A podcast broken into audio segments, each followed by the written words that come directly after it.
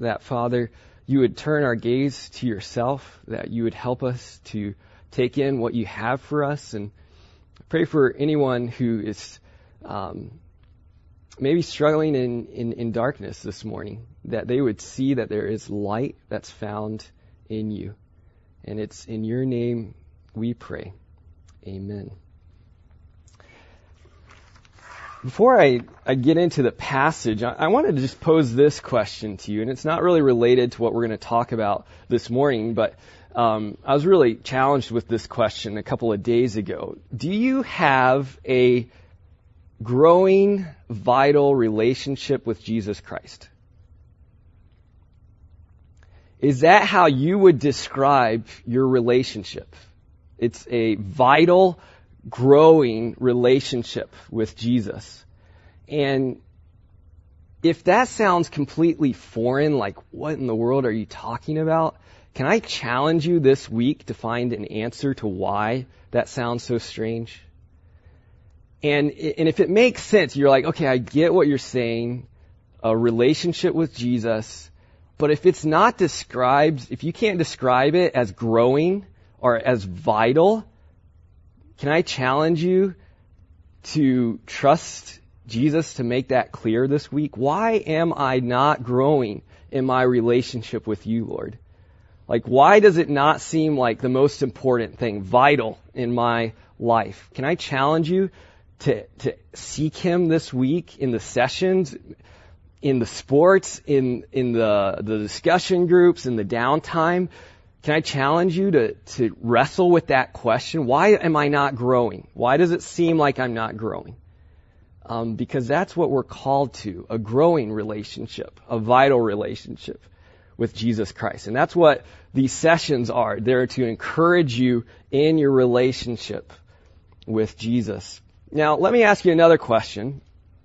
Who here has been hiking and has gotten lost before? Has that happened to you? It's a little scary, isn't it? Not, not a fun situation. I, there's a story, uh, my pastor has shared before.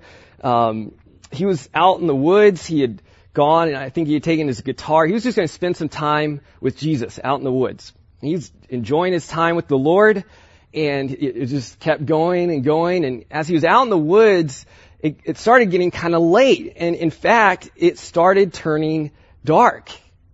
And before he even realized it and knew it, it was completely dark. And he was wandering around in these woods, going in circles and circles. He started contemplating, okay, I might be here all night. I'm going to stay the night in these woods because it just got completely dark on him. Well, he started looking around and, and at one point he got to a point in the woods where he just saw a little glimmer of light. And he just thought, that's where I need to head to. Like just this little speck of light on the horizon. That's, that's where I'm going. And he got out. He survived. He didn't have to spend the night in, in the woods.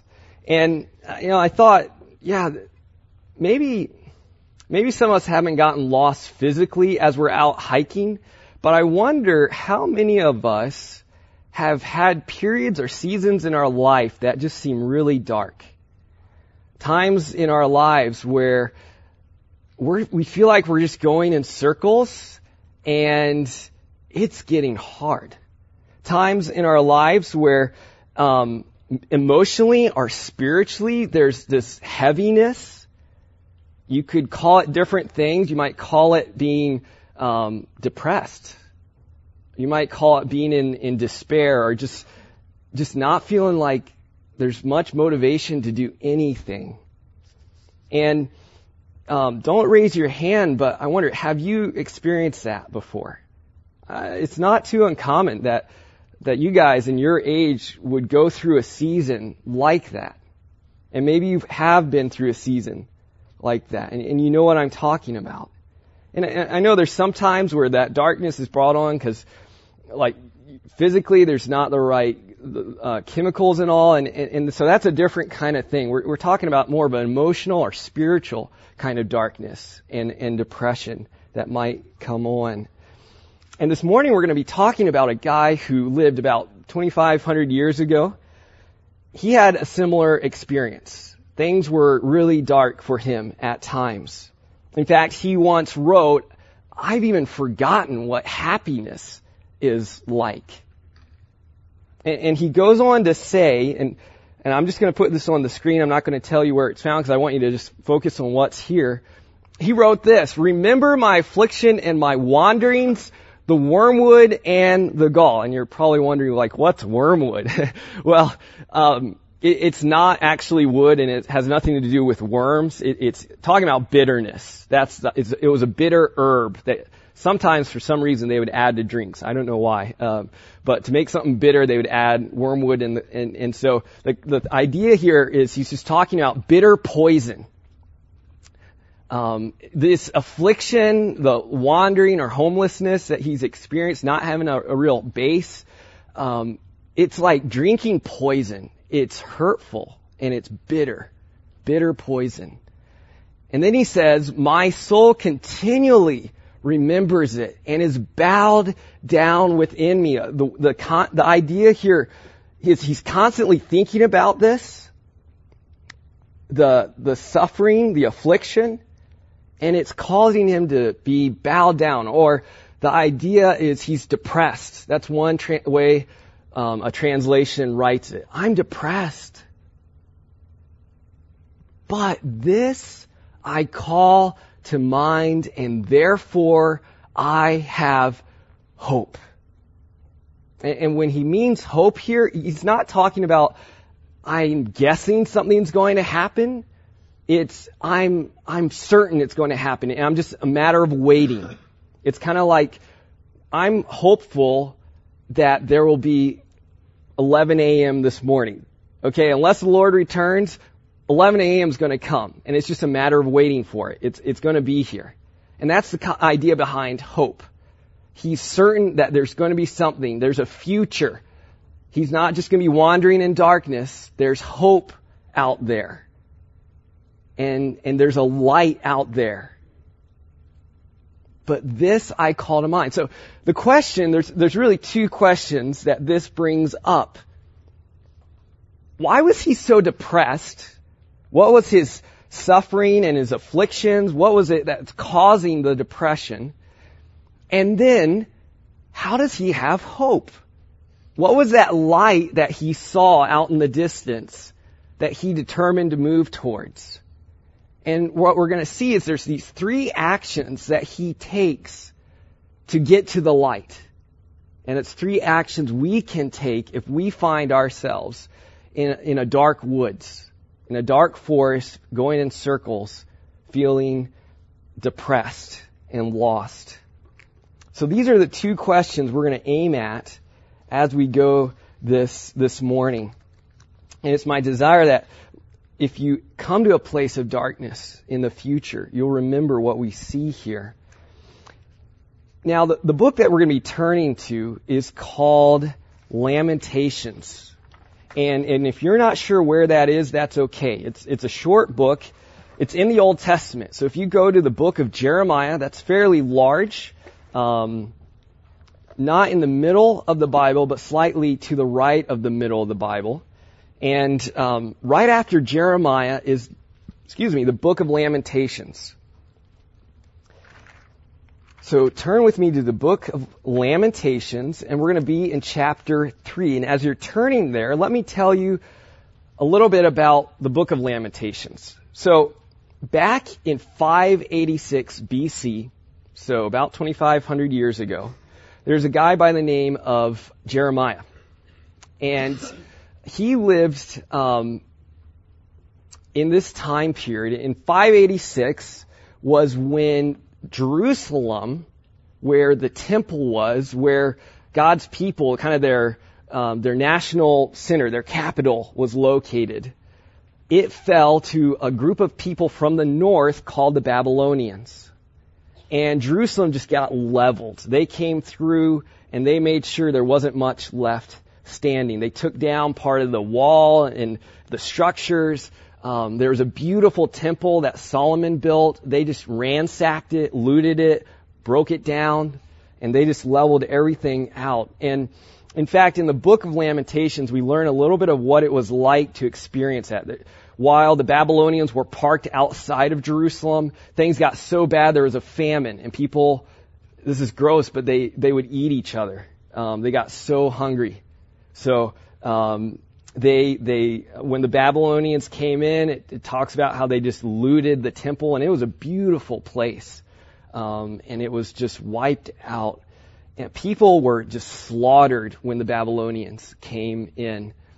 Um, I, I guess one way that maybe you could think about it, it was kind of like how ISIS just kind of went through and just they were brutal. I, I wonder if that was what it was maybe like. I don't know for certain, but um, but you can only imagine what it was like when the Babylonians broke through the wall and started going through the city. There wasn't anyone saying, "Look, you need to be nice," you know. Um, like you need to fight fairly. No, they were the winners. You're the losers. We do whatever we want to you, sort of thing. And so they came through, and, and Jeremiah was alive in this time. And, and so um, we, we think that probably Jeremiah the prophet wrote the book of Lamentations.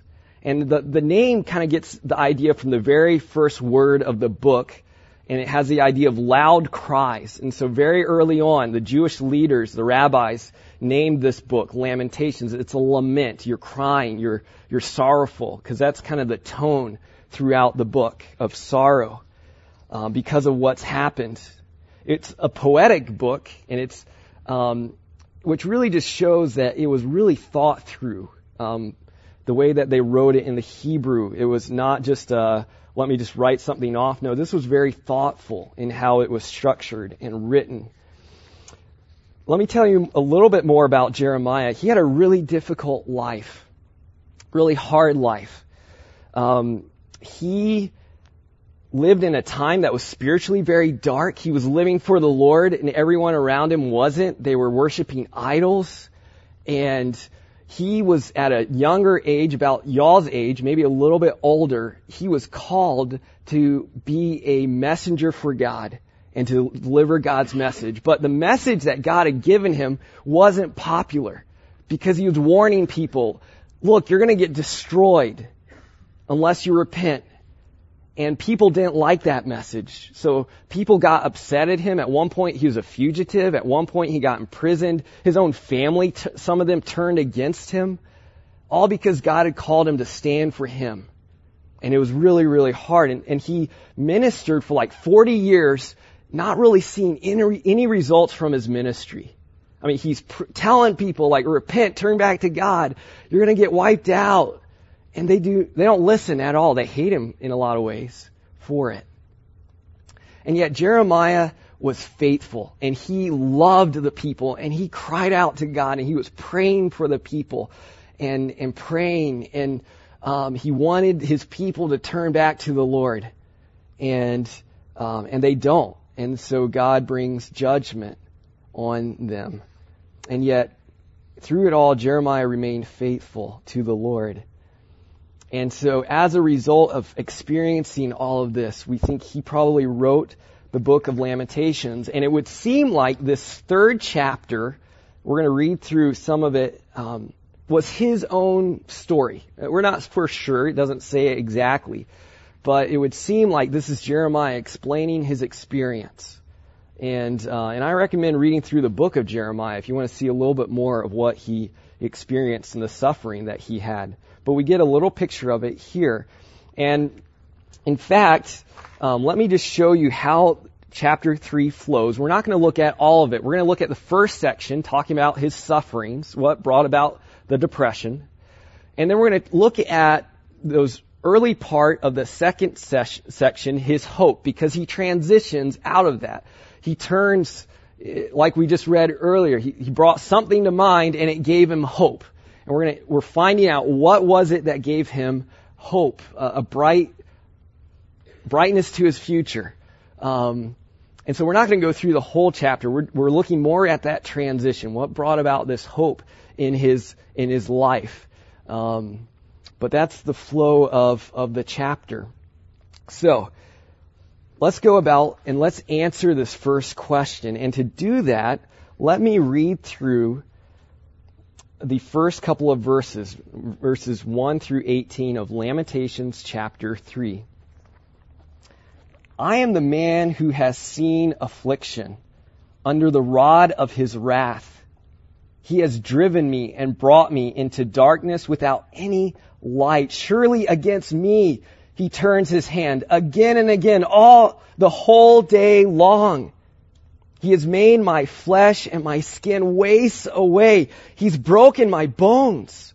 He's besieged me and enveloped me with bitterness and tribulation. He's made me dwell in darkness like the dead of long ago. He's walled me about so that I can't escape. He's made my chains heavy. Though I call and I cry for help, he shuts out my prayer. He's blocked my ways with blocks of stone. He's made my paths crooked. He's a bear lying in wait for me, a lion in hiding. He's turned aside my steps and tore me to pieces. He's made me desolate. He's bent his bow and set me as a target for his arrow.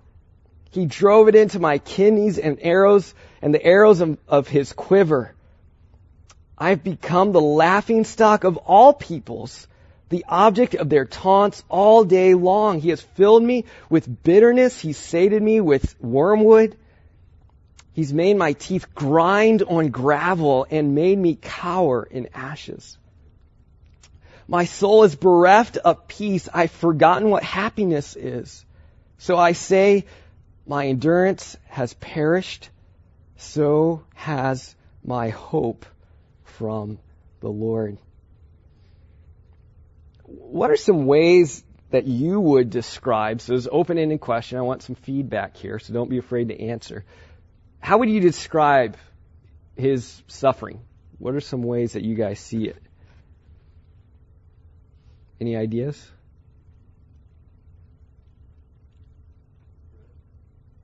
What's that?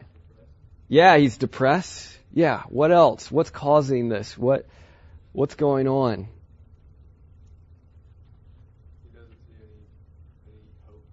Yeah, he's he's out of hope. Um, physically, what do you think? What's he kind of mentioning? And maybe he's being a little symbolic here, but physically, what's he feel like? Yeah, he's being attacked, torn to pieces. Um, my flesh and my skin are wasting away. It feels like his body's just giving out.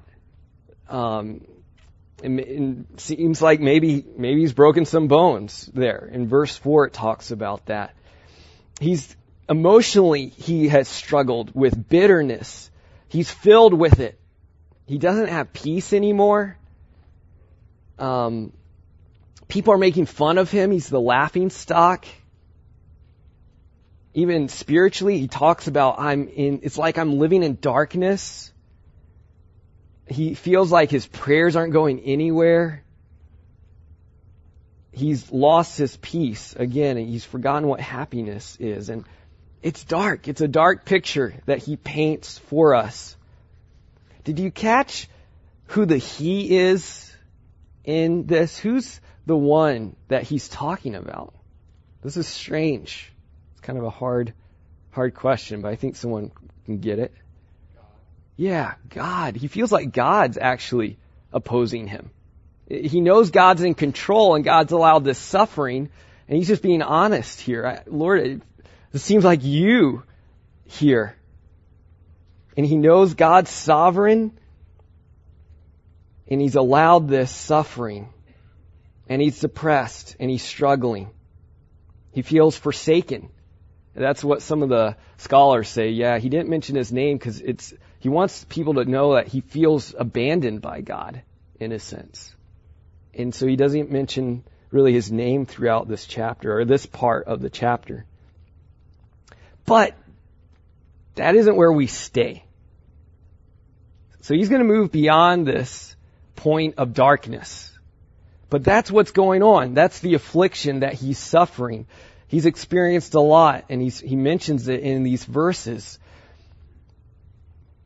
But how does he come to a place of hope? So this is the darkness.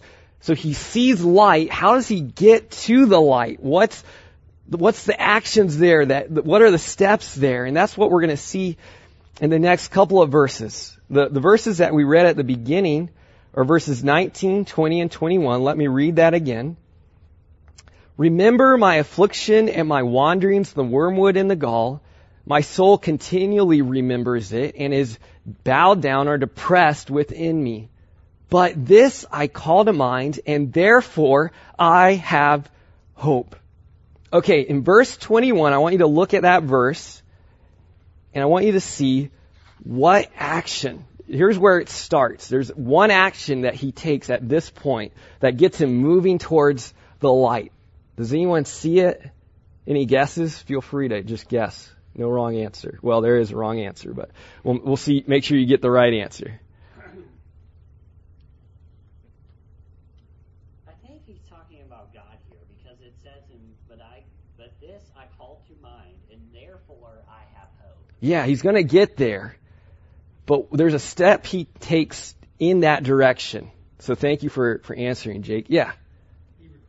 Yeah. He recalled. He's calling something to mind. Here's the first action.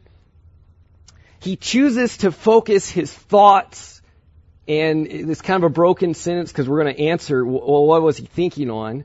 And there's a kind of a spoiler alert, which is great. But he's choosing to focus his thoughts on something other than just the suffering. Okay? But this I call to mind. There's a brilliant mathematician by the name of John Nash. In fact, he got a Nobel Prize in economics. He was brilliant. Uh, he passed away four years ago. And um, he struggled with his mental health. And at one point, he was started hallucinating, hearing voices, and that led him to not be able to determine what's real and what are these these voices that he's hearing. And it got to the point where he got diagnosed with schizophrenia and he started going on these heavy medications. He got sent to, to, mental hospitals. Brilliant guy, but he really struggled. And at one point he just got so sick of like the medications and all that he was on that he just decided to stop taking it.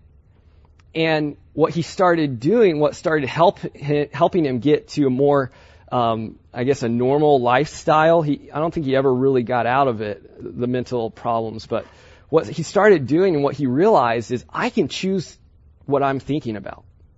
Like, I don't just have to hear these voices. I can say no and like push them aside and, and choose to think about what I know is true. And I'm going to fight this, these hallucinations. And that really helped him start to get out of this, this struggle of, of schizophrenia. You see, we have the ability to choose what we're thinking about. We can push aside certain thoughts and be like, I am going to focus on what I know is right and true. And that's what the speaker does here. That's what Jeremiah is doing. I'm not going to just let my thoughts just wander and keep going back to the past. I'm going to, I'm going to focus my mind on something else. So that's the first action. He's choosing to focus his thoughts okay, what is he going to shift his thoughts to? What is he calling to mind? What is the this I call to mind? That's the second action, and it's seen in verses 22 through 24. Let me read it. The steadfast love of the Lord never ceases. His mercies never come to an end. They are new every morning. Great is your faithfulness. The Lord is my portion says my soul, therefore I will hope in him. So like Jake mentioned earlier, what does he shift his focus to? And this is the second action. He chooses to focus on what is true about the Lord, who the Lord is. And this is incredible. Even though he struggled with, I know God's been in control and he's allowed this suffering, he doesn't allow that to distance him from the Lord because he knows in the end, God is still loving and good. Did you catch how he said, God's steadfast love, it doesn't ever end. His mercies, it's like every morning they're like the dew, they're fresh every morning. He has steadfast, loyal love, a committed love. That's the idea here behind love. It's a covenant love. God entered into a covenant with his people and he, he committed to love them. And it wasn't just, uh, well, I guess I have to love them. It was, I want to love them and I want to be good to them. And he's committed to this people. His mercies never come to an end. God's love is so different from ours. Ours fluctuates, it comes and goes. It's not easy to love certain people because when they don't love us back, but God's love is constant, never ending. Every morning's a new experience of His mercy. Great is your faithfulness. The idea behind faithfulness is being constant or firm. One way it, it was used um, is when, if you remember the story in Exodus, Moses lifted up his, his arms with a rod and the people of Israel were fighting and they were getting victory. And his arms became tired. And so Aaron and Hur came alongside and, and helped him. And it says his arms were steady or, um, are faithful. That's, that's the same, the word, the, the idea here. You're, you're firm. You're holding on. And, and God is holding on. He's great in that. He's great in, in being constant in his character. He talks about the Lord now being everything to him. He's my portion. When Israel went into the promised land, they got portions of their land. That's, that's the word, portion.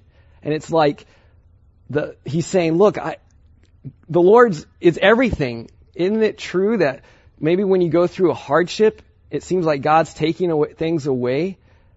That's an opportunity for Him to become your portion. Everything. And that's what he's experienced. I've lost so much, but I have the Lord as my everything. He's my portion. And therefore I hope in him. So first action, he's going to concentrate his thoughts.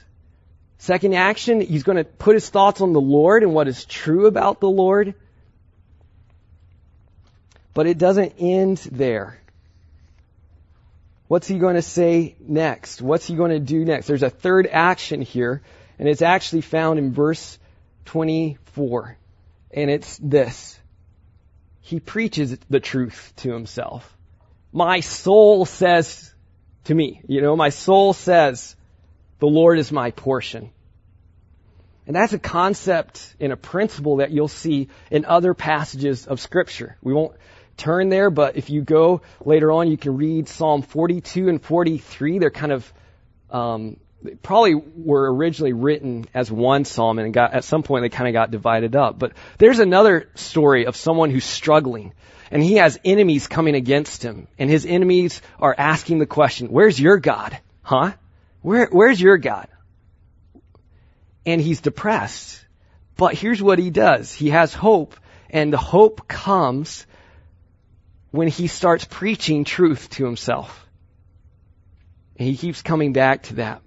My soul says this. This is what I'm preaching to myself. So sometimes we have to preach what is true to ourselves.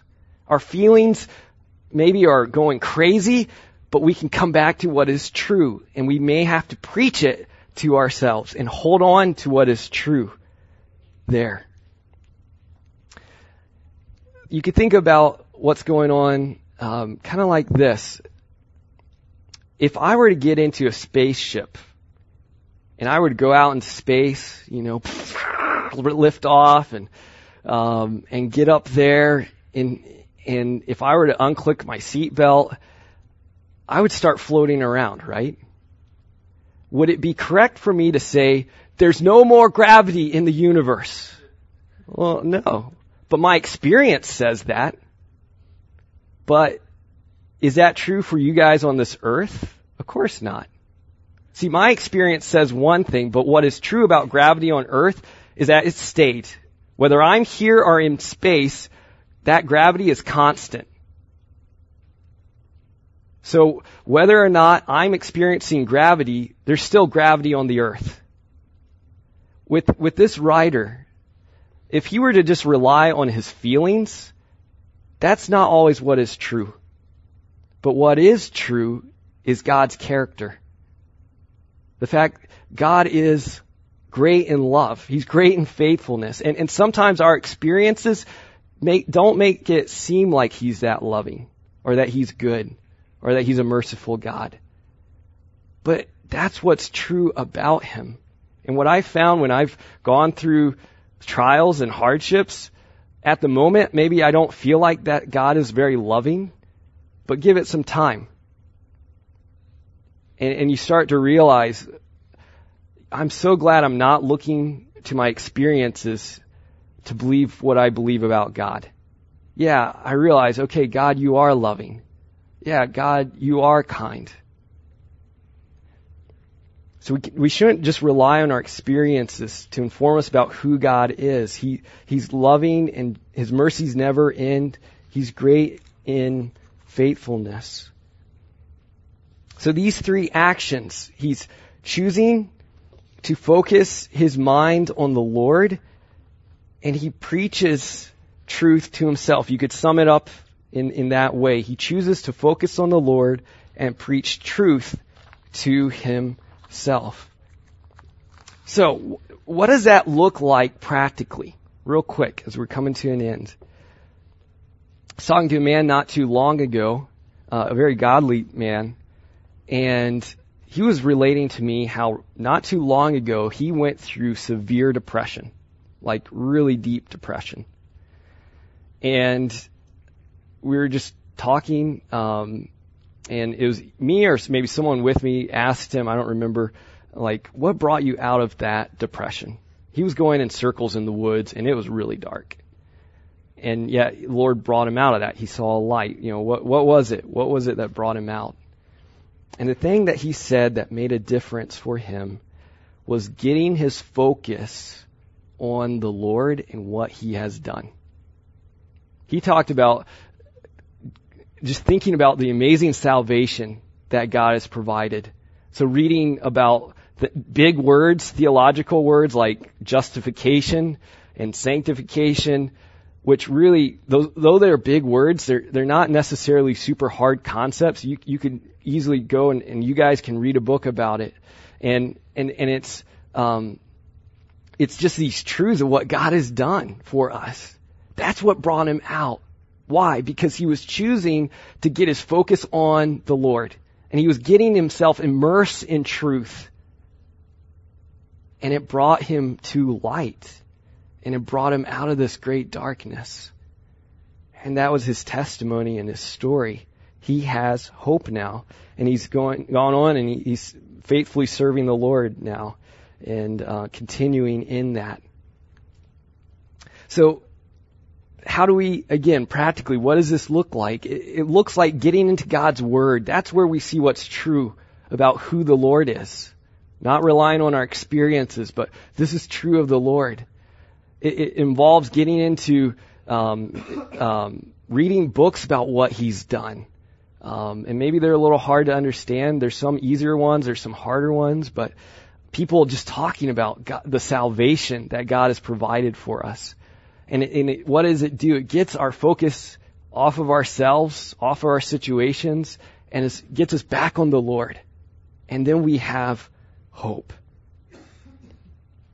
So, the next time maybe you go through a season of darkness, it feels like you're lost and you're going in circles. Um, there's hope. I want you to know this morning there is hope. There is a light out there. It's not complete darkness. You don't have to stay there. You go to the light of who Jesus Christ is, the Lord is, and you take these steps. You, you, you turn your thoughts on Him, and you, you choose to focus on who He is and what's true about Him. And, and then sometimes you just gotta preach that back to yourself and come back to it over and over again and speak what is true in what we see about him in his word. All right, let's close in in prayer.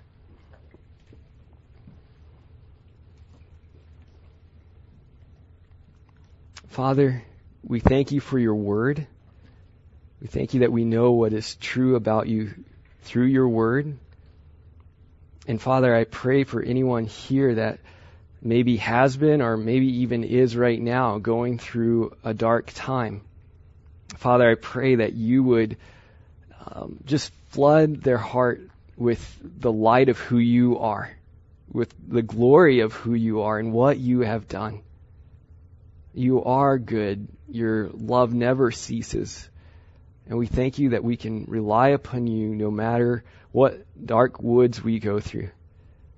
You are constant and faithful, and it's in your name we pray. Amen.